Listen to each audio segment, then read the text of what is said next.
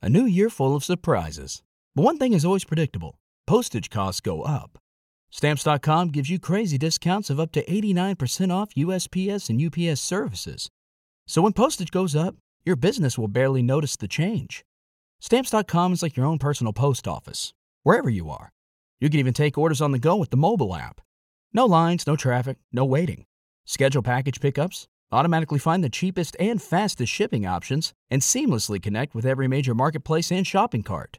There's even a supply store where you can stock up on mailing supplies, labels, even printers. Stamps.com has been indispensable for over 1 million businesses just like yours.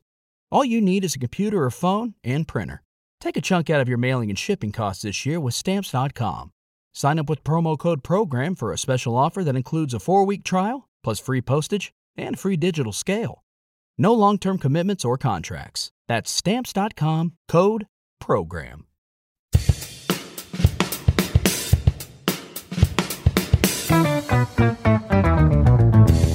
What happens when three buffoons give life advice, explore unrealistic situations, and give random topics more thought than they probably deserve? It's the Spitballers Podcast with Andy, Mike, and Jason.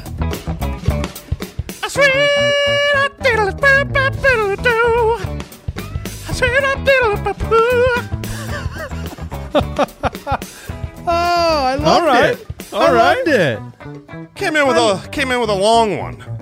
Yeah, but you didn't just lean on the high pitch. You accentuated, you scattered. It was great. I loved it. You told the story, man. You're for the people, man. That is a beginning, a middle, and an end. Yeah, you always go a little bit longer on this cat than we do, but it's beautiful. What happens is I end, and then I think, I need more. I need more. I have failed. For the Spitwads, if you're listening at home, whatever, watching on the YouTube, Jason's face 20 seconds before that intro music played, I don't know if I've ever seen Jason embarrassed ever. Like, this is one of the traits that I admire the most about Jason. He doesn't get embarrassed. He rolls with. He doesn't have allergies.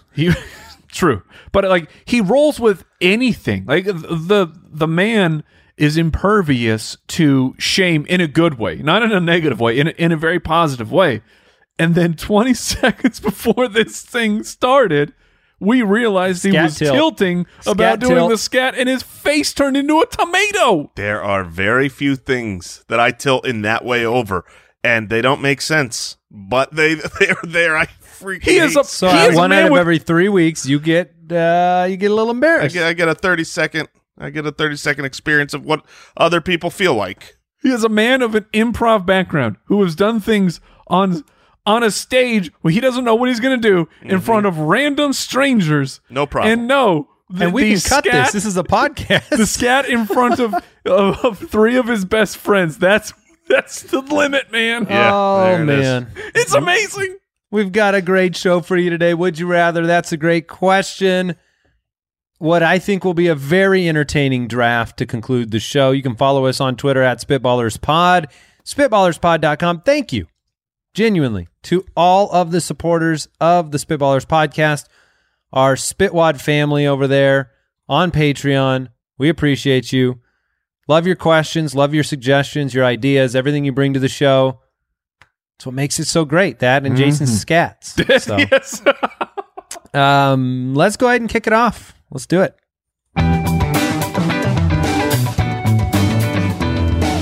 Would you rather? All right, this question comes in from Yusuke. I feel like I was trolled from the website. I think you just got man. Yeah, I think I got. And really, that's kind of like a double layer, because Al Borland was supposed to like audit those things for me. I really think it's Yusuke. Oh, okay. Sorry. I don't think it was a troll. Okay, sorry. I just said it horribly. That's what happened. Just a self-own. Yeah. Would you rather have to use utensils for every single thing that you eat, or never be able to use utensils again? And I'm laughing because my first mental picture with this question is me trying to eat a bag of chips. Oh, with utensils? With utensils. Like, I would probably just give up on chips. It would have to be a thing. spoon. It would have to be a spoon. Would it be that or like tongs, like salad tongs? I feel like tongs or chopsticks could get it done. Would that count chopsticks? Though? I guess chopsticks would count. Yeah, chopstick is a utensil. Tongs wouldn't count. You got to be, that's fair. But you're right. Well, you're right. Aren't tongs just basically like chopsticks for people who don't know how to use chopsticks? You could take two forks and make tongs with your hands. I look like an idiot when I try and use chopsticks. I wish I could use them, but I've tried so many times I just can't figure it out. Oh, I can't stand having any kind of Asian food without chopsticks. Yeah, I'm one of those. Jason's a master of them. Yeah. Well, it's the food wheelhouse, so I've kind of mastered that realm. But yeah, I mean the difference though, tongs are large. You wouldn't eat with a serving spoon. Utensils are like fork, knife, spoon, but I'll accept chopsticks, which would be my go-to for chips. What else would be very difficult? I mean, it would be weird to eat like chicken nuggets and chicken fingers, but that's not hard. Are we talking easy. About items with what a utensil? What would be difficult to eat with utensils? Because I can think of plenty of things like enjoy your cereal without a spoon. Yeah, I would just make some things more awkward, but I could still eat M&Ms with a spoon. I mean, that's not the end of the world. Oh, man, it might be the beginning of the world. Spoon's coming through in the clutch right now. I did that, actually. We were on a trip this past weekend, and I used a spoon. What? You're just like, this question comes out of nowhere, and you're like, oh, yeah, I was just scarfing down M&Ms with a spoon, or what is the story? The story is that I was eating a bag of kettle corn, and I got to the bottom of the bag, where it's much more difficult to eat with your hands, and I poured it into a cereal bowl, and I ate it with a spoon. I mean, I guess we know your answer. You're a man of the future. I think I'd rather have utensils. I think I could make it work. Now, let me ask you this. I know Jason's been there. Andy, I believe you have been there as well. What is the best part about going to Medieval Times, the entertainment restaurant, where, I mean, you watch really sub-average horse riding, and it's the food, it's some bad acting, it's the food, and but what specifically about the food? Because the food is fine. It's eating it with your hands. It's eating with your hands. There are no utensils. I'm ripping this chicken apart, and it's socially acceptable because everyone is. Yes, and it feels great. Yeah, but that's because it's special. If you did it everywhere, it wouldn't feel special. You'd be like, have you been to that Future Times place where they make you eat with this shiny stick? It's so great. I think it feels special because you're like, there's somewhere inside of me. I remembered my ancestors remember doing this. It feels primal. It feels like it feels wrong. It feels illegal there because you're like. Because you can't do it. It feels like you're, look at me. I'm all messy. Yeah. See, but here's the thing. If I was at a nice, fancy dinner, and I had the same meal served to me, which I believe they pretty much always serve, like the quarter chicken and some soup. And I'm at this restaurant. Yes, $5 worth of food for $99.95. Yes. And I am the only person eating that same meal that I love to eat with my hands, but I was not allowed to have utensils there. That would feel completely different. I would be so embarrassed, ripping apart, just getting the greasy fingers and the greasy face. This gives me an idea of like the three of us going to Medieval Times, but like full tucks and tails. We are just so fancy. Do we bring our own utensils? Do we? No, no. We that's the funny part. Jason. He wants the contrast. Is that the point? Yeah, exactly. Okay. I'm going no utensils. I'm living that life. I'll keep life of freedom. I can find a way. So I'm definitely keeping the utensils. Okay, I just have a couple of questions. You got a bowl of ice cream, Mike. How are you eating this with no utensils? Is this doggy style? Are you putting this on you're putting the bowl on the table, and you gotta put your face down like a dog bowl? And I'm a little. Yeah, and I'm like a dog. All right, I'm trying lapping. Yes, the lapping motion. Yes, I think I'm just picking it up, man. If it's a scoop. The freezing ice cream, the scoop of tomatoes, you're just eating. You're holding a scoop of ice cream while you eat it. I've done that, and it's fine. No, you have not. Of course you have. When was that needed? Of course you have. Well, I quickly realized who I'm talking to here. I've definitely done that. Yeah, when something falls apart, when you're having an ice cream cone that falls apart or something that falls apart, I've been in that boat. Yeah, I'm willing to save it with my hands. Come on, Jay. You're telling me you've never picked up any type of ice cream and wolfed it down? With my bare hands, I honestly can. I cannot imagine. I can't remember a situation where I've done that. All right, we're moving on. Andy from Patreon. Live in a world. Would you rather live in a world where computers are no longer able to copy and paste, oh, no. or where they could no longer undo or redo? Oh no! So you know how to undo at all? Oh no! Which that could be terrible. And then copy and paste. We're so conditioned to copy and paste. I legitimately will pick up real books, find something that I think is important to share with someone, and for that split second, think. Wait, how do I copy paste this to somebody right now? No, I mean, it's easy. You snap a pic with your phone and... Well, yeah, I guess that's true. You just disregard all copyright laws. Ooh, is that your way around the copy paste in general then? Because if you get rid of copy paste, I mean, but you got your phone... Well, see, here's the issue. You have to look at it. So copy paste is... It makes things easier, right? Quicker, easier for sure. Meanwhile, being able to undo something is... Like that is necessary without having to start over. So a life of ease versus a life of being able to take back a mistake. I have to take undo, redo, because the repercussions of not having that undo button are those are full on tragic. Instead of like eliminating a couple seconds from my life. Yeah, the oh shoot, I just deleted it all. Well, yes. You're done. If you don't have a Control Z, you're done. So this is, and we've all done that. I use copy paste 100 to 1 or 50 to 1 that I use Control Z. I don't use the edit undo all that often. But you're right, Mike. When you I don't make mistakes. I'm perfect. No, I just live with them. When you need the really important undo, that there's no copy paste that ever carries that kind of weight. It's a compelling argument, one that I've been persuaded by. I'm still not persuaded. It's compelling. I think I lied about thinking I want to copy paste real books. I think what I really do is I think about the Control F. I think about finding on page. Oh, like if you're looking at a book and you wish, oh man, where does this book say this? Oh, I have to go to the back. Like the funny part of F yeah.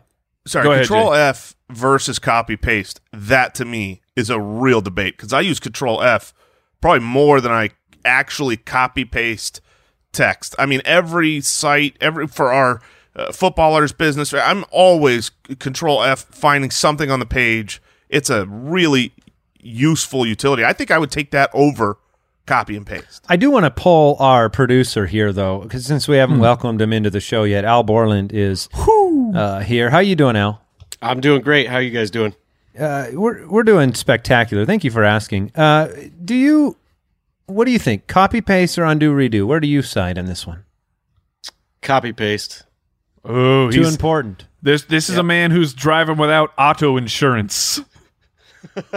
Oh, he doesn't want the undo insurance. This is a man who shares a lot of facts with people. This is a man who, you're probably sending a lot of emails. I get it. We live in a text world where whoever can get the info and you get credit. You get e-credit. The person who can relay the information the fastest in our Slack channel. E-credit. Yep. Your e-rep goes up. You get smartest, a few points. You're quickest. You're most well-informed. You're plugged in. Look, when we talk about copy and pasting text, that's screenshots too, huh? I don't think that, because if you're usually copying them. That changes it. Yes, it is. I mean, the primary thing that I copy-paste is usually a URL. And I don't think of that as a copy-paste. I'm sharing, my goodness. I'm good sharing a link, but I can't copy-paste a URL anymore. Everything's changing right now. Dude, we're riding dirty. Let me say this. When I accidentally delete something, it's gone because I'm keeping my copy-paste. I am absolutely... Okay, all right. Al has pushed us the other direction. I'm going to stick with edit undo because I've done enough Photoshop work and artwork, and if I couldn't undo something in there, that would be...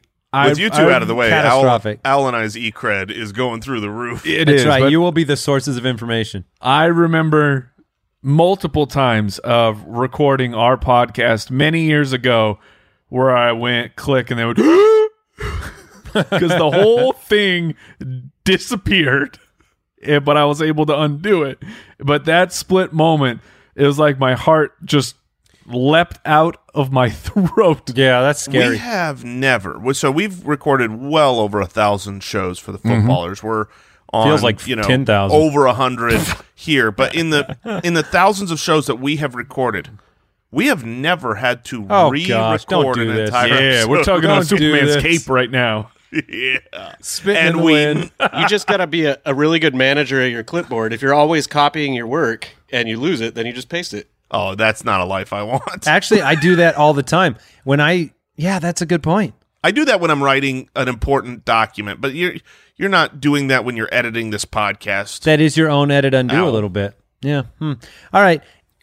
Let's go here. Megan from Twitter, would you rather complete a task project little by little every day or relax until the last possible minute and knock it out in one fell swoop? Oof. Well, the first one takes so much discipline.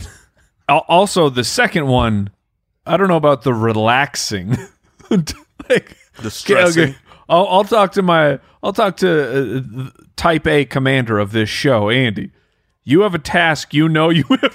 He's just shaking his head vigorously. You have a task in your brain. Like, I have to get this done today. Can you imagine relaxing of any sort? I'm not built like Jason. Jason could do that. Jason has a compartment. You know how you talk about compartmentalizing? His compartments are strong-walled. They do actually separate. Mine have little.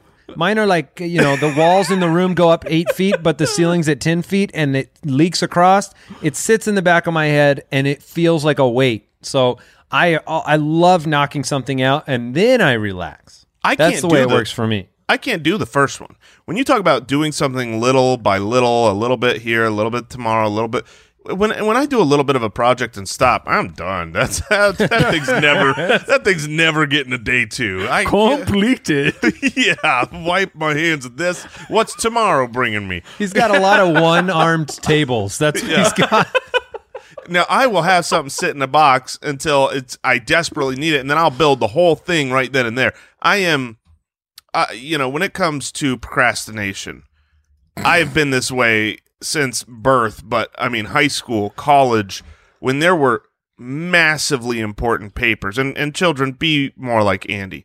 I mean, there were. I remember college. I tested my own limits. I would wait on this paper that we were supposed to be working on. Oh yeah, to the entire semester, and see if I can complete it the 4 hours before it is due.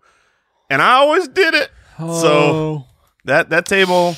It's built. I mean, I don't know if, if you want to lay on top of it, but it's complete. I am like, somehow I'm right in the middle of both of you where if I have a task, sometimes I am able to move on and do something else without it just leaping to the forefront of my brain. But once I start a task, you better not come and bother me, because I am laser focused. You're locked in? Yeah, this task is getting done. Was this a task I thought was going to take 2 hours, and now I'm on hour 12? It doesn't matter, because this laser beam is in. That is a great trait. See, to me, just don't interrupt that man. Yeah, that's a problem. Don't interrupt that man. It's a problem. I built like a table. I'm building.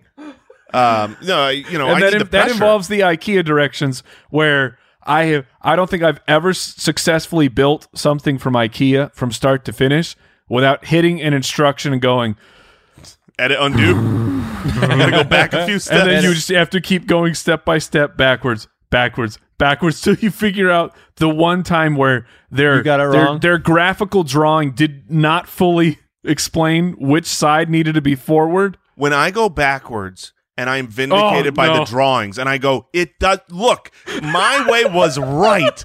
There's nothing more. That's me too. Yes, because it's so infuriating. And here you missed three scratch color drawings. Yes. of the diagram. So my wife and I, this is about a month ago, we built this sewing table craft supply. You know, we got this nice thing for organization. So we're building this, and there was this one direction that was like you couldn't tell which way it went. Like you look at it and you go, have to take a gamble. You have to take a gamble. You have to. And so it's like, is this way or that way? It could work either according to the picture. So we start building this, and about two steps later, my wife is like, I think this is wrong. I think this is upside down. And I'm like, did your pride say yes? Oh, we pressed right? forward. We pressed forward okay. all the way till the end. And when we were done, and I was clearly right because the entirety was built and it was perfect and everything was constructed. And I'm ready to, pull on my gloating because, usually when you build something wrong, you run into a step and it no longer works. Well, this worked, but then when you open the cabinet.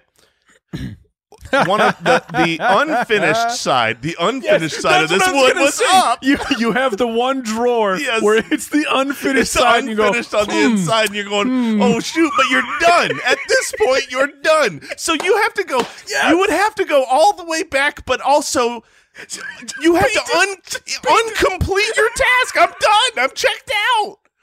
So I have done that. Yes. So that you guys know what happened. Oh my gosh. Spectacular.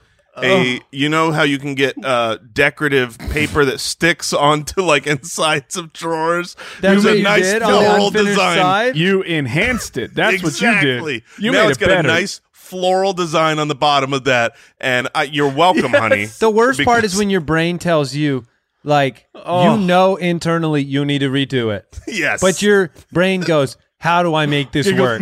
How do I make this fine? That doesn't need that part. Why do I have so many screws left over? Help me. Oh, I hate the leftover screws. Not like the, there's an extra. There's there's a bag. That's when I tell the wife, I go, yeah, these things are made to be extra sturdy. Those are insurance screws. We didn't need those to begin with. Insurance screws. That's great. All right, let's answer some questions. That's a great question. Oh, Sean from Twitter. You should never have 25 insurance screws left over, by the way. Sean from Twitter. What are some of the best ways to convince someone you know what you're talking about when you have no clue? No clue at all. What is the best way to convince people? Now, is this just like a discussion? I'm not giving a talk, am I? No, I don't think so. I think you're just conversing about a topic. There's a party happening, and I have summoned up the courage that I have broken into a circle, which is already difficult in itself. I have now become the fourth person in this conversation, and I have discovered that they are talking about something that I know nothing about. That's what the situation that we find ourselves in. Yeah, but you duped yourself, let's say. Let's say you started this conversation thought you did know what you were talking about, and so you were pot committed now. You're like, oh, absolutely, yeah. Then you realize it's not what you thought, and you have no idea, but they know that you're an expert. I've got a strategy, and that is to... at this point in time, it's a pride situation for you. You could look foolish. So I'd try to appeal to their pride by saying things like conceding that they already know things. Mm. For instance, you've seen the studies. Huh? if you insinuate that you've seen all the studies, then they have to say, no, I haven't seen the studies. So the idiot.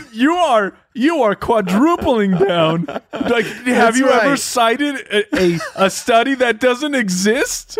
Well, here's the best part of his plan. Yeah. The best part of his plan Dr. is Dr. Franklin, we all read that paper, right? They have to come back one of two ways. They come back and say, oh, you mean the study about how this thing does this. And so now you do know. Or they come back and say, no, I'm unaware, which means you can say whatever you want. They don't know.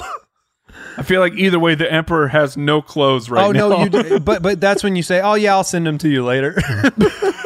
First of all, I'll make a note. I don't want to forget to send you these things. The true answer here is confidence. I mean, confidence, yeah. Whenever you're talking about something you don't know, if you're confident and you speak quickly and boldly and assertively, then everyone knows that you know what you're talking about. If you're kind of struggling about, like, I think everyone sees through it. You just have to be confident in whatever you say, right, wrong, or otherwise. If you want to stay in this world of trying to convince someone you know what you're talking about, it's all confidence. I mean, you see people, you see those videos where it's like people just confidently walk in a place, and they can get through all the security because it's just like, sure, they're not worried. People will accept pure foolishness if said confidently because it seems like you're right. I learned a lot from the film Zootopia, where I don't know if you guys remember this part of the movie where the fox, I think his name is Nick. I can't remember, but the fox is talking to the bunny. Only you know what the fox's name in Zootopia is, Mike. No, Jason. No, I just watched it like a week ago. Yeah, Zootopia is fantastic. It's incredible. Bateman. Yeah, thank you. And he's instructing Officer Hopps because she's scared to give a press conference, and he says, "All you do is you repeat you repeat their question with your but then you answer it with your own question, and then you answer that question because now you have they're like yeah. like what do you think about this?" And you're like, "Well, hold on. Well, what do I think about Frank? Well, let me tell you. Interesting. Yes, I like Frank." And you're like, you completely distract people with a brand new question. I like that. I think that's called politics. You would be elected. Yeah, exactly. Just ask your own question. It's and misdirection. Answer it. Yeah. Exactly. That's what it is. You're misdirecting the conversation. Yeah, but in the end, I think we all learned you just cite the studies. Yeah, the studies are very key. Man, that's in my back pocket now. Yeah, I cannot wait to break that thing out. You've seen that. You obviously know this to be true. So I mean, but you guys obviously know that my technique is I wait till Andy brings up the studies, and I throw a metaphorical smoke bomb. And I vanish into the shadows. You say metaphorical, but you're literally saying smoke bomb, throwing your hand to the ground and then leaving. It's way more fun that way that I whisper it that you guys can hear me. Yes. Smoke bomb. That doesn't exactly convince somebody that you know what you're talking about, but it doesn't prove that you don't either if you disappear. Look, I got a small bladder. What are you going to do about it? Chaz from the website has another great question for us. What is the pettiest, silliest, most meaningless hill that you are willing to die on? Oh, man. Now, I can think of one that you guys have brought up before, but now sure. I am on that side, and that is the over, not under toilet paper. Yes, I'm glad we're bringing that up again because you can never. It really should be brought up every episode for the sake of people everywhere. That the toilet paper needs to be over, not under. You can't take the toilet paper out from the back side. No, you have no idea what's on that toilet paper. You can't. You can't slap it and get all the toilet paper you want. Yeah, you give that thing a yank, and you know what's coming out? The entire roll of toilet paper. So that's I was never partial to one or the other. Never paid any mind to it. Was ignorant in my foolishness, and then you brought forth the over toilet paper, and I don't care where I'm at. I choose to believe I fix it in another home. I'm not going to allow that to stand. I'm changing our society. I choose to believe that this platform that we have has changed the minds of many. Oh, probably. Yeah, in some way. If we change, you've seen the studies. Yeah. We've seen the studies. We know. But is there something else that Al, do you have something in your head that you admit is both petty but necessary for you to persist in? I mean, we've all been married long enough that some of those things might come forward. Those cabinet doors got to get closed after you get something out of them. Oh, really? You've got to close the cat. So if it's open, can you be put into a bad mood really quickly? Oh, yeah. Interesting. Do you guys have a word pronunciation that bothers you? Because unfortunately, my daughter just and I felt like I was very kind with her, but the word nuclear. Oh, it's got nuclear.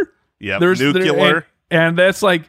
I try to be as gracious as I can with words. Like I am fully on the stance of, if I make up a word on the spot that I thought was a real word, and you know the message I'm conveying, guess what?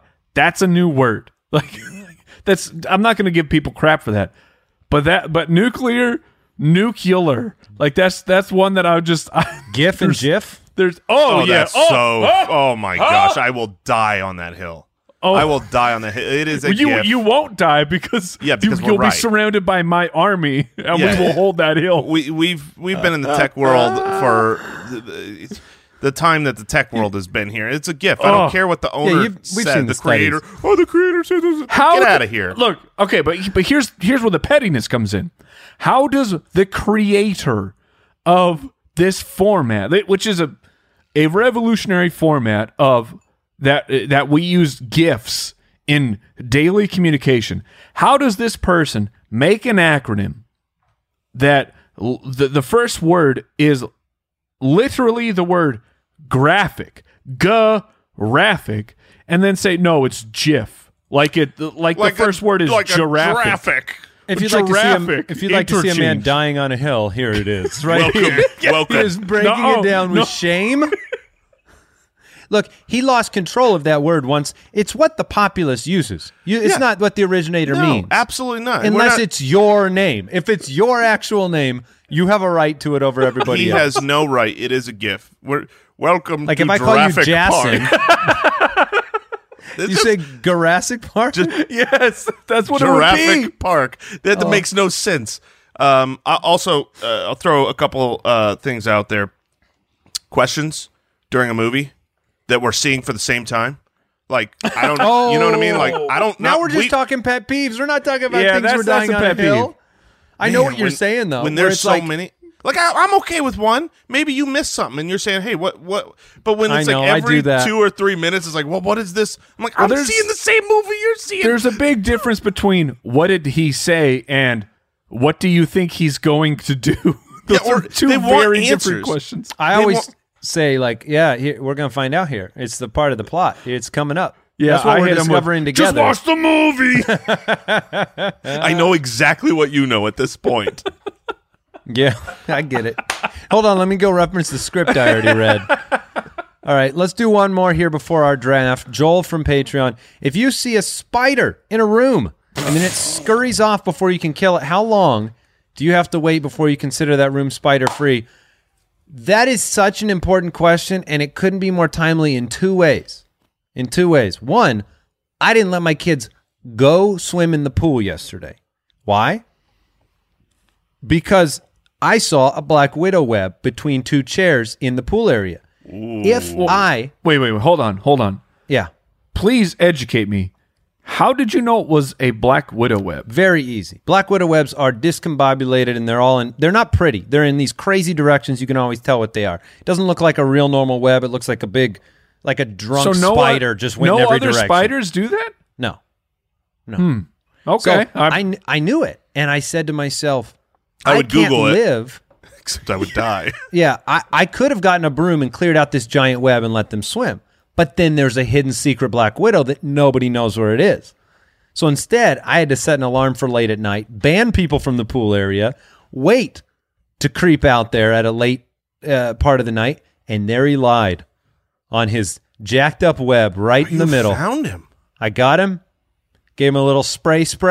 Wait, do spiders always come back to their web at night? Is this like a... Yeah, well, they got to come back to eat, man. That's where they chill out in the middle of the night, right in the middle of their web. Wow. You don't know a lot about spiders because you're horribly terrified of them. That is right. Here's what I know. You don't research them very often. They're from the devil. No, I can't research them. Like, I wanted to look up Black Widow Web. I'll handle this, Jason.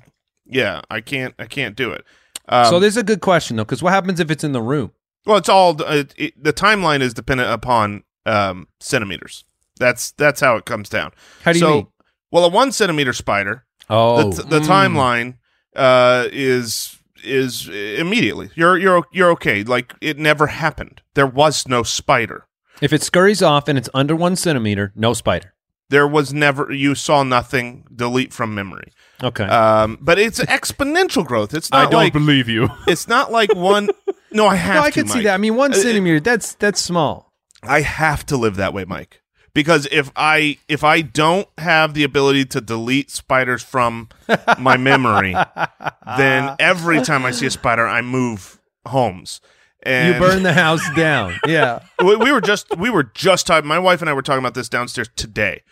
Like, I killed a scorpion on our front porch. Al Borland was there. He saw it. I did. And I took... That was with a handgun, right? What technique? What technique was with... I have this gigantic... Is this a boot or a spray? I know what it was. Neither. It was the complete works of William Shakespeare. It is a gigantic book. Oh, you got him the book. Okay, you dropped knowledge on him. I dropped knowledge on him, and his mind exploded. His tiny little brain couldn't handle. His tiny little brain couldn't handle the entire works of William Shakespeare. At all. To be fair, not many of us can handle William Shakespeare. I have to know, though, because when I left that day, that book was still sitting there on the porch. Has it moved? The book is literally on... My computer is resting upon the book. I can take it out right now. You are moving all over the place. I'm moving all over the place so that I can take out the book that it is resting upon. That is such a humongous book. For those of you not able to see it, I'll go to YouTube. It is a gigantic, gigantic book. But and you've used that to kill more than one creature. Oh, absolutely. But here's the thing. If there was a tarantula on my front porch... Okay. And... I could do the same thing. There's no way it would survive. This book is heavy. I could throw it there and explode this sucker. There is no chance in the world that I would ever be. I walked out. I was not afraid of that scorpion. I could kill it no problem. If there was a small spider, I could kill it no problem. That's insane. If it's a full-size tarantula, I am deceased, and our for sale sign goes up immediately. So that's what I'm saying. It's all a matter of time. You're on Amazon saying, I need a new works of Shakespeare book because this one will never... How are you that afraid of, a tarantula? Like, to me, a scorpion... They're docile. A tarantula is docile. And a tarantula can bite. I mean, like, I'm not going to ignore that. Okay, I don't think a tarantula can actually harm you. I'm going to contend with that fact. I'll put an argument here. I don't know if that's true. But a scorpion is armed with multiple weapons. Like, a scorpion is built to fight things. It is a warrior. It's got claws on the front. It's got a weapon in the back. It's got venom running through its body. Scorpions are terrifying. Here's the deal. It's been proven. I've seen the studies. They are from other planets. They are not from this planet. I have. You've seen the studies. Genetically, they are from another planet. Yeah. They don't make sense. This isn't a physical battle. This isn't whether or not it's a mental battle. It's a mental battle, and you're a weak Spider-Man. Large spiders can murder my soul quicker than anything. Have you ever seen a wild tarantula in Arizona? Or whatever, anywhere, but I mean, we live in Arizona. Because I've never seen a wild tarantula. I've seen one time. My mother caught one at her property. She lived a little bit up north, and thankfully, she thought, I'll just keep this in a Tupperware for when Jason comes over. And she did. And she did. And so, yeah, that's my one and only experience. I will say this. It does get in your head. We recently went up to a cabin up north that does not have the best weatherproofing for bugs. There were spiders, old dead spiders that you could see on the walls, some live spiders. It gets into your head because when I close my eyes to sleep every night, I see spiders casting webs. So what happened was I tried to fall asleep with that mental picture. A small, and I mean probably 1 centimeter, moth landed on my face in the middle of the night while I was falling asleep. One, I slapped my own face as hard as a person can slap something. Two, I then projected this creature onto my wife who was sleeping next to me. She was mad at the slap sound that woke her up and then did not turn the light on, didn't care. She said, "What's wrong?" I said, "Oh, it's a moth." She goes, going back to sleep. Then I said, "I threw it on to you." Then the light came on and we found the moth. But it is a mental game because... Look, if I fall asleep, that thing can crawl on my face without me knowing. A moth? Not a moth, a spider. A spider that's the hidden spider that you think is not in the room. If you fall asleep, you are not on high alert. It can climb up your nose. It can do it if it wants to. It's a fair argument, but I see the spider as like moths are far more. You can't predict what a moth is going to do like a spider. No, and the spider, his goal is to eat the moth. So to eat your soul. Mike. Let me close it out. We'll go to the draft, but I'm going to ask Mike the question. I'm going to just theoretically. All right. You're in a bedroom. There's a black widow. It scurries off. Are you not sleeping until you find it? A black widow? Yeah. Correct. I will find. Yes. That room is never spider free in your mind. Until that black widow is found. Yes, if you're talking about a black widow, you're talking about, I know for sure it's a brown, what are they, brown recluse? Brown recluse, yeah. Is that, yeah. If I know for sure it's those two, then yes, I'm not sleeping. What if you go in your room and there's a grizzly bear, and it scurries off, and you don't know where it went? How long until it's grizzly bear free? I'm giving it a hug. You know how cuddly those things look compared to a brown recluse? Okay. Let's draft. Let's draft. All right. The Spitballers Draft. All right, we are drafting the perfect sack lunch. Now, I don't know where this is going to go. I know everyone has to draft an entree. Everyone has to draft a beverage. Mm-hmm. And then we're going to give you two wild cards for this sack lunch. Mm-hmm. I know the places I'm going. The places I'm going are to my childhood and to my grade school days. You may not go there. You may just be trying to craft it for your own purposes. I don't know, but Jason gets to pick first. Look, I'm not in a grade school cafeteria on YouTube for no reason. I'm going to grade school, and I'm going to pack the lunch I wanted to have packed, and I get the first pick. And look, when I look, this is a terrible draft to have the first pick, because when I think about building my perfect sack lunch, I am almost willing to bet that the four items I want for my entree, drink, wild card, and wild card are going to be there for me at pick 1, 2, 3, and 4. Oh, I thought you were going to be on the classic Jason train tracks of the first four picks that I want are going to be the first four picks that everybody takes. No, because I'm Jason Moore. It's the exact opposite. But so I'm going to start with one that I don't think either of you two are going to be too disappointed it's gone. But it's the staple. It's the classic. And if I'm getting a sack lunch and going to grade school, I want me a peanut butter and jelly sandwich on white. It feels like no healthy bread here.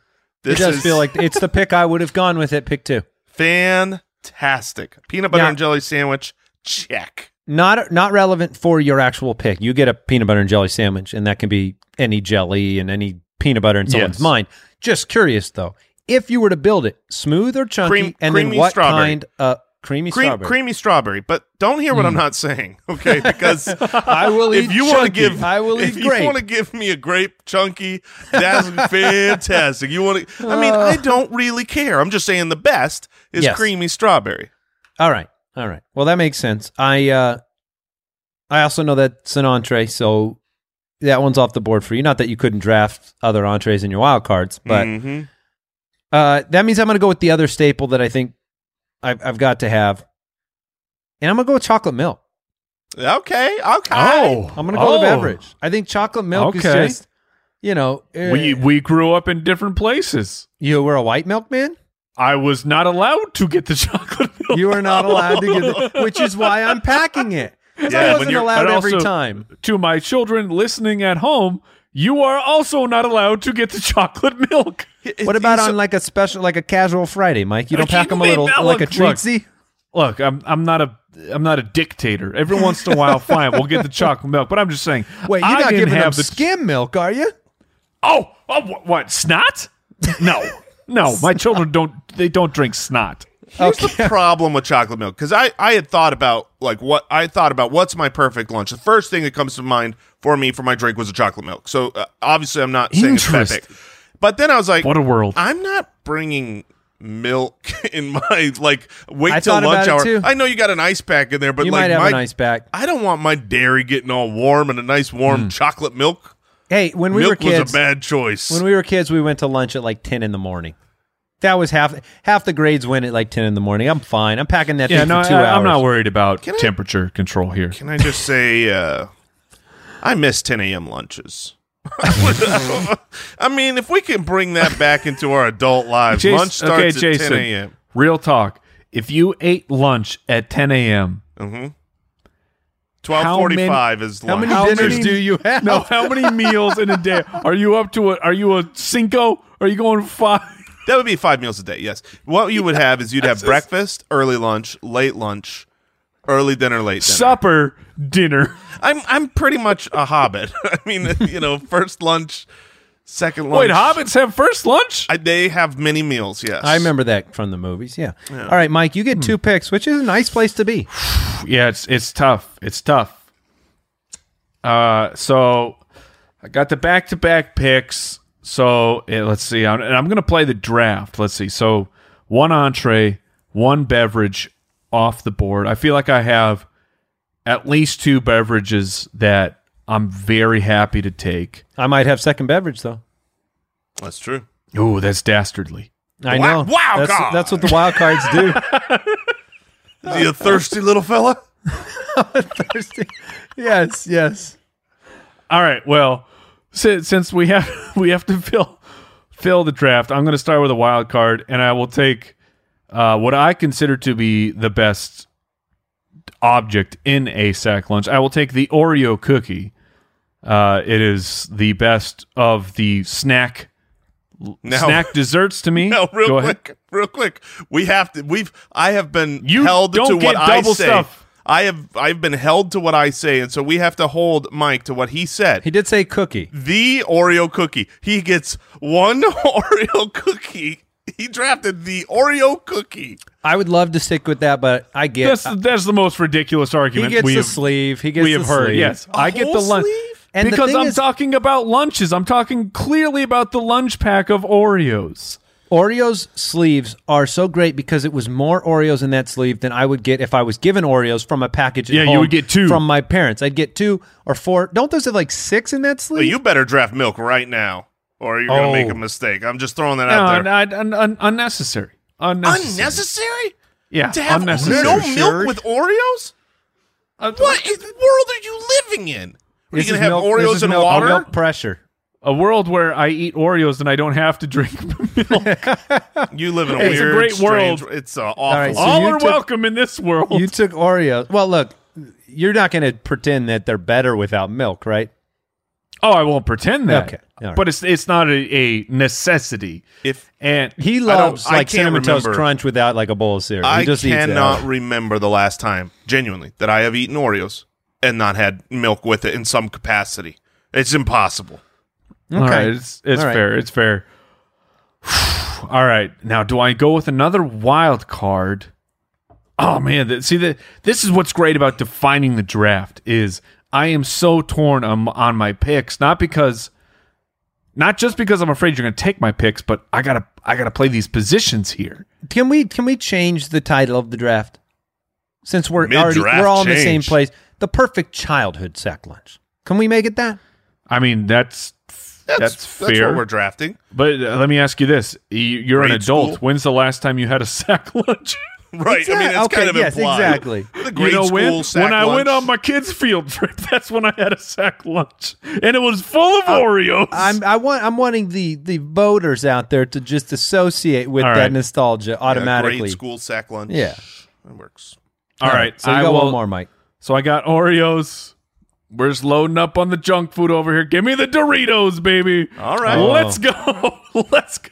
That's great. See, this is making me hungry and miss being a kid. Team unhealthy. Give me the Doritos and the Oreos. I'll figure everything else out later. All right. So you, Jason, you took an entree with the PB&J sandwich. Mm-hmm. And I know what I'm going to try to take here. I would like to draft a second peanut butter and jelly sandwich. It's a wild card. Isn't it my pick? No. It is Andy's. Shoot. Although you can't draft that because I already drafted it. That's, thank goodness. Well, we're trying in a second. Here's a man who's so excited about peanut butter and jelly that he will skip the draft order. I was so excited when Mike finished his. I couldn't wait to draft because you were worried Mike was going to try. Nobody can draft him. It's bad. It's bad strategy. Like if I can have it, I should draft it with my last pick because I already have it, so you guys can't draft it. But I just want it so bad. So I feel like you're drafting a peanut butter and jelly sandwich, and then you're like, "Well, my second pick, I will take an Uncrustable." Peanut butter and jelly sandwich. It's very different. This one's in a package. I'm going to go ahead and pick, though, Jay. Do you mind? Okay. No, you're on the clock. That's fair. I'm going to select Gushers. Ooh. I'm taking Gushers. That's an excellent pick. Gushers was at the top of the fruit snack mountain. It lived in a pristine, amazing place. It's an excellent pick. It had the technology ability to take a fruit snack and give me the Gusher power. Mm-hmm. So Gushers are one of my absolute favorites. It's hard to badmouth them, but there are two ways that you can badmouth Gushers, and so I will proceed. It's tough for me, but I'll find a way. Way number one: when you open a Gushers, that is usually 2 seconds before you are out of Gushers. Yeah, I mean, how did they legally get away with putting like 4 Gushers? Gushers are big. That's how they put. They're big. But there's not a lot in there. There's not a lot in there. It's the smallest little package. Power. Yeah. And the second is that sometimes they all just melt together, and you end up with like one big cluster of Gushers. That's an Arizona Gusher problem, specific to Arizona. Yeah. But I'm taking Gushers because they were an old favorite, and I never got them. It's an excellent pick. I just never got them. All right. So I'm on the clock, and now I have to ask, am I allowed to draft a second peanut butter and jelly sandwich? You guys are shaking your heads. This is only Al Borland. I will allow it. Yeah. Go for it. All right. I got a second peanut butter and jelly sandwich for me.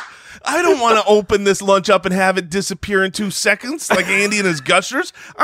You know what happens when you finish your peanut butter and jelly sandwich? You're sad that you don't have any more peanut butter and jelly sandwich. Well, not this guy. I didn't get this body for no reason. Andy, we're learning a lot. We're learning so much. The two sandwich problems started at childhood. Mm. Yeah. Well, look. I'll have had 2 picks so far. I'll say my... They're both peanut butter and jelly sandwiches. You have another pick. You want a third? I do not have another pick here. Oh, wait. I do? I am on that. I won't argue. Okay. All right. Great. If this is not those peanut butter crackers that we all had as kids, the Ritz peanut butter crackers, I don't know. No, I am going... So... My side is the most important thing to me, but I'm very confident that you guys aren't going to draft the specific one that I want. So I'm going to go with a Sunny D because I don't have to worry about how refrigerated it is. It was one of my 2. I don't want soda. I don't want the purple stuff. Yeah, look, Sunny D is like a classic. OJ. No, OJ, that needs to be refrigerated. I can get Sunny D and leave it out forever. I mean, that's the fakest thing ever. That's like the Yoo-Hoo, right? Like if I had gone Yoo-Hoo. Exactly. Yoo-Hoo, you don't need to refrigerate that. Send that with all your children. Chocolate water. So I got orange juice water in Sunny Delight, and I am two peanut butter jelly sandwiches. You do have 2. I'm thrilled. True. I am thrilled. All right. For my third pick, because Mike doesn't have an entree yet. I have 2. You have 2. I need to grab it before my next pick, so I'm going to go with the thing that, again, I rarely got. I was jealous of kids who had them. I thought they tasted delicious, and now I'm going with like a Lunchable. I'm getting the Lunchable in my sack lunch. All right, people love Lunchables. I thought about it. I wasn't sure if it would be allowed. I think it's allowed. But here's the thing about a sack lunch is the Lunchable. That's true. Like, the Lunchable is the cheat code for parents because they're like, okay, pack a lunch for your kid, and you go Lunchable, and that's done. It. You don't have another anything. You don't put that in. You definitely do. No, you don't. It comes with a dessert. As someone who got a Lunchable. Oh, so you're thinking it because it's too exhaustive as a Lunchable? I don't. Because it has main course, dessert, and side.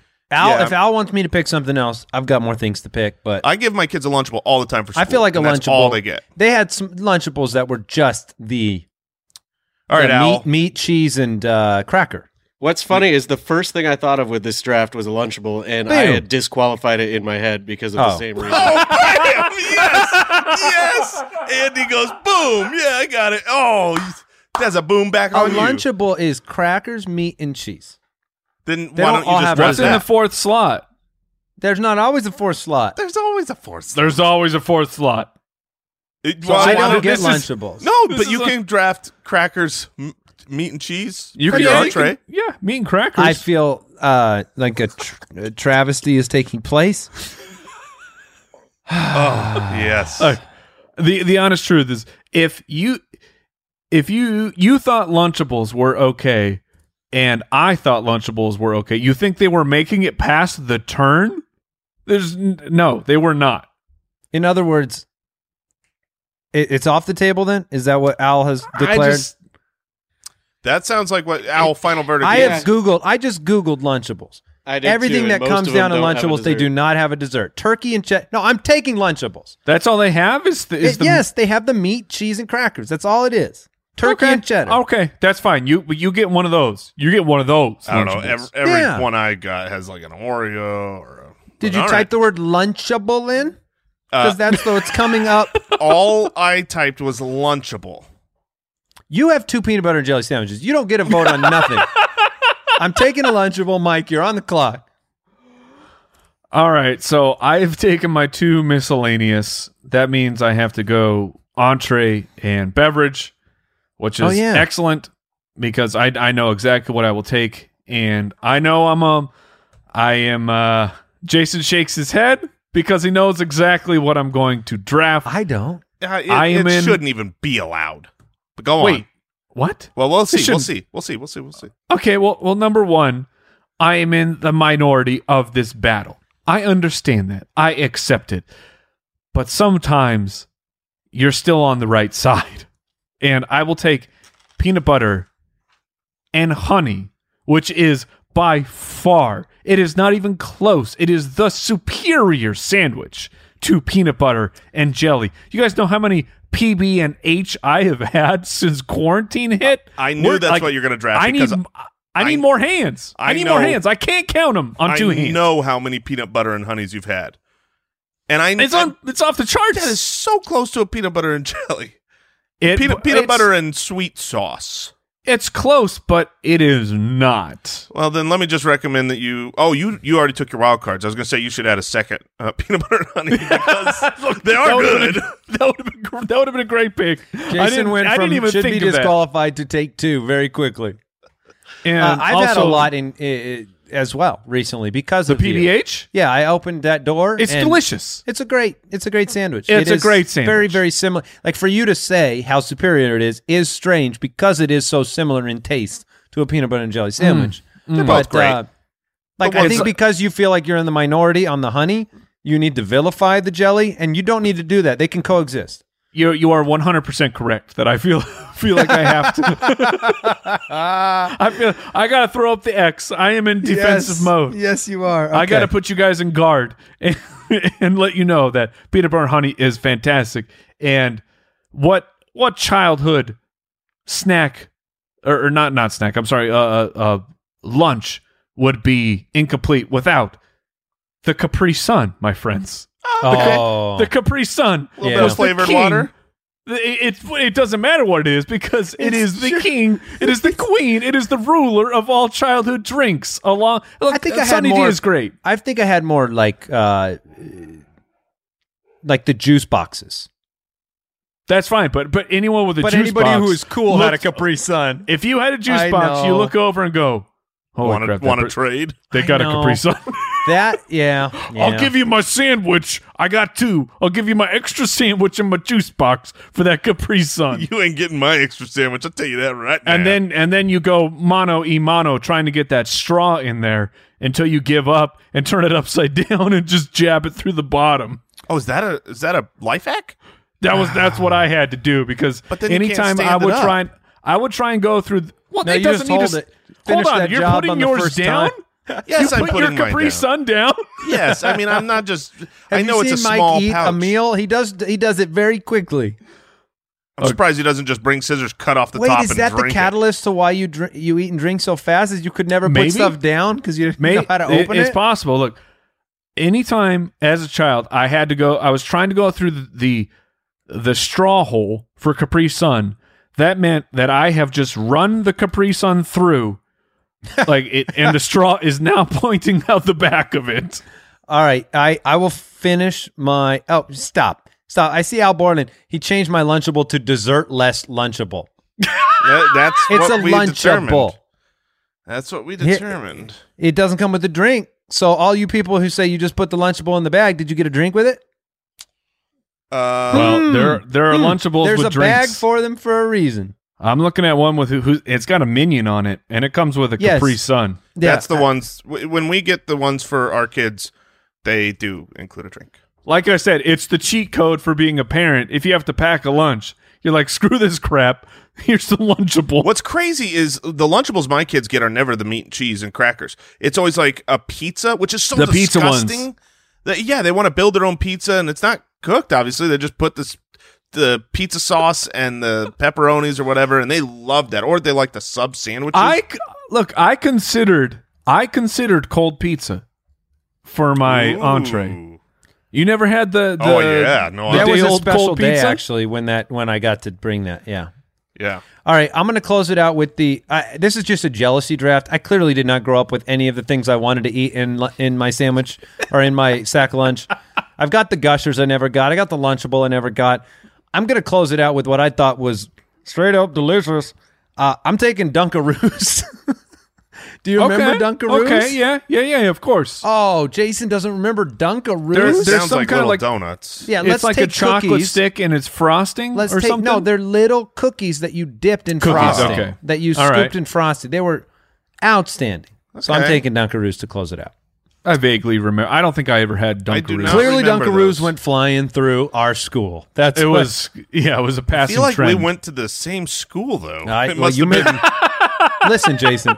If you tried them, you would eat the whole package. Of course I would. I mean, that's kind of what I do. But all right, you got to close this out. I am realizing a giant mistake. I feel like I'm... Is it the second sandwich? I feel like I'm a dessert short on my options here because I took that second Because all that jelly's sandwich. Not enough. The Sunny D's not enough sugar. So I moved that we have one more round of this draft. Because there's two things I really want. Now, I'm going to take the one that is true to my heart now. Versus as a child, because children love them all the same.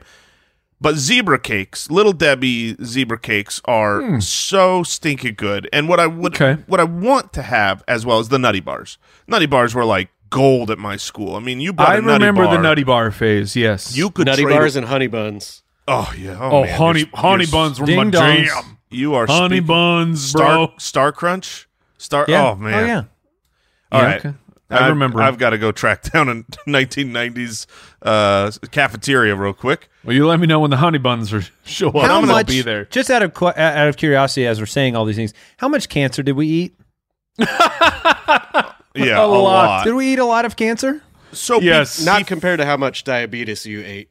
Oh, that's true. Yeah, we certainly ate more diabetes. Before the show, we decided that we were going to do entree, drink, wild card. Versus just open, like 4-item, sack lunch, you build your own lunch. And Jason would have taken 4 desserts. That's 100% right. My lunch, and this is what I did in high school, and I think this says a lot, is, you know, I would have drafted a zebra cake, a Nutty Bar, a Star Crunch, and, you know, the Ding Dong or something. A Twinkie. You would have drafted a snack bar, yes. Yes, and that's what I would usually do. I'd try to trade my food for money, and I would go to the snack bar and buy all treats. And now look where it's gotten me. Diabetes. All right, so your final draft is peanut butter and jelly, Sunny D and zebra cakes. I have chocolate milk, a Gushers, a Lunchable, and some Dunkaroos, Oreos, Doritos, peanut butter and honey sandwich, and a Capri Sun for Mike. Sounds about right. Yeah. I think you guys are just mad about the Lunchable because... Here's the thing. It's a sack lunch. You can put it in a sack. There ain't nothing wrong with that. I didn't even go with the put it in the sack lunch argument. I completely agree. I just believe that if I had Lunchables for my kids, that's what they got. They got a Lunchable, and maybe I would throw a drink in there. It's just the difference between a 1990s Lunchable and a modern-day lunch. Like, the current Lunchables are gigantic. That's why we said grade school sack lunch. I mean, we're going back in time anyway. Yeah, dessert was Lunchable. Here were some things that I thought of that we didn't draft. You remember cheese balls? Those were really Oh, like the Planters one? Yeah, just the Planters cheese balls. Those are pretty good. Those are great. Thought about any of the yogurts or Go-Gurts or like the Trix yogurts that you'd get as a kid? The problem with the tube of yogurt is that thing is gone in approximately 2 seconds. You can literally just go... Yeah, you whoop, just go... It makes that sound when you eat it, too. Yeah, the little slide whistle. Do you remember Handy Snacks and how horrible those things were? I don't. Oh, yeah. No, you do. The four little crackers. And then the thing cheese. Of cheese, and you get a little plastic thing to spread stick. The cheese on it. There's no way you don't know what Handy Snacks are, Mike. I'm sure I do. It's just the name is not bringing it to memory. But do you guys remember at all, after the Lunchables hit, then the Big Tuna decided they were getting into that game as well, and they would make like these tuna fish Lunchables. Big Tuna. Gross. Big Tuna got into it. Did you guys have anything else you wanted to surface before we ask what we learned today? No, I'm good. I'm starving. What did we learn today? I learned that I didn't get as many things that I really wanted as a kid when I was in the cafeteria. I wasn't the snack bar kid either. No, my parents never gave me any money for the snack bar. I was jealous of all the kids in the snack bar. Yeah, I would bring my own at some point. I'd just scrounge around the house, find extra quarters, and those things became gold at school. They became Star Crunches? The wrapper pizzas? Yeah. I learned that all of the extra hardware when I'm finished building something, those are known as insurance screws. In case things go wrong. No doubt about it. Yes, and I learned the ultimate mic drop in a conversation is per the studies. I mean, it's like that is... Well, have you seen him, Mike? Yeah, have you seen the studies? Yeah, have you seen him? All right, that does it for us. Thank you for tuning in. It's so obnoxious and insulting at the exact same time. It's incredible. It's perfect. It's a spectacular answer. You cannot come back from that. Thank you for tuning in, Spitwads. We will see you next week. Goodbye. Thanks for listening to the Spitballers Podcast. To see what other nonsense the guys are up to, check out SpitballersPod.com.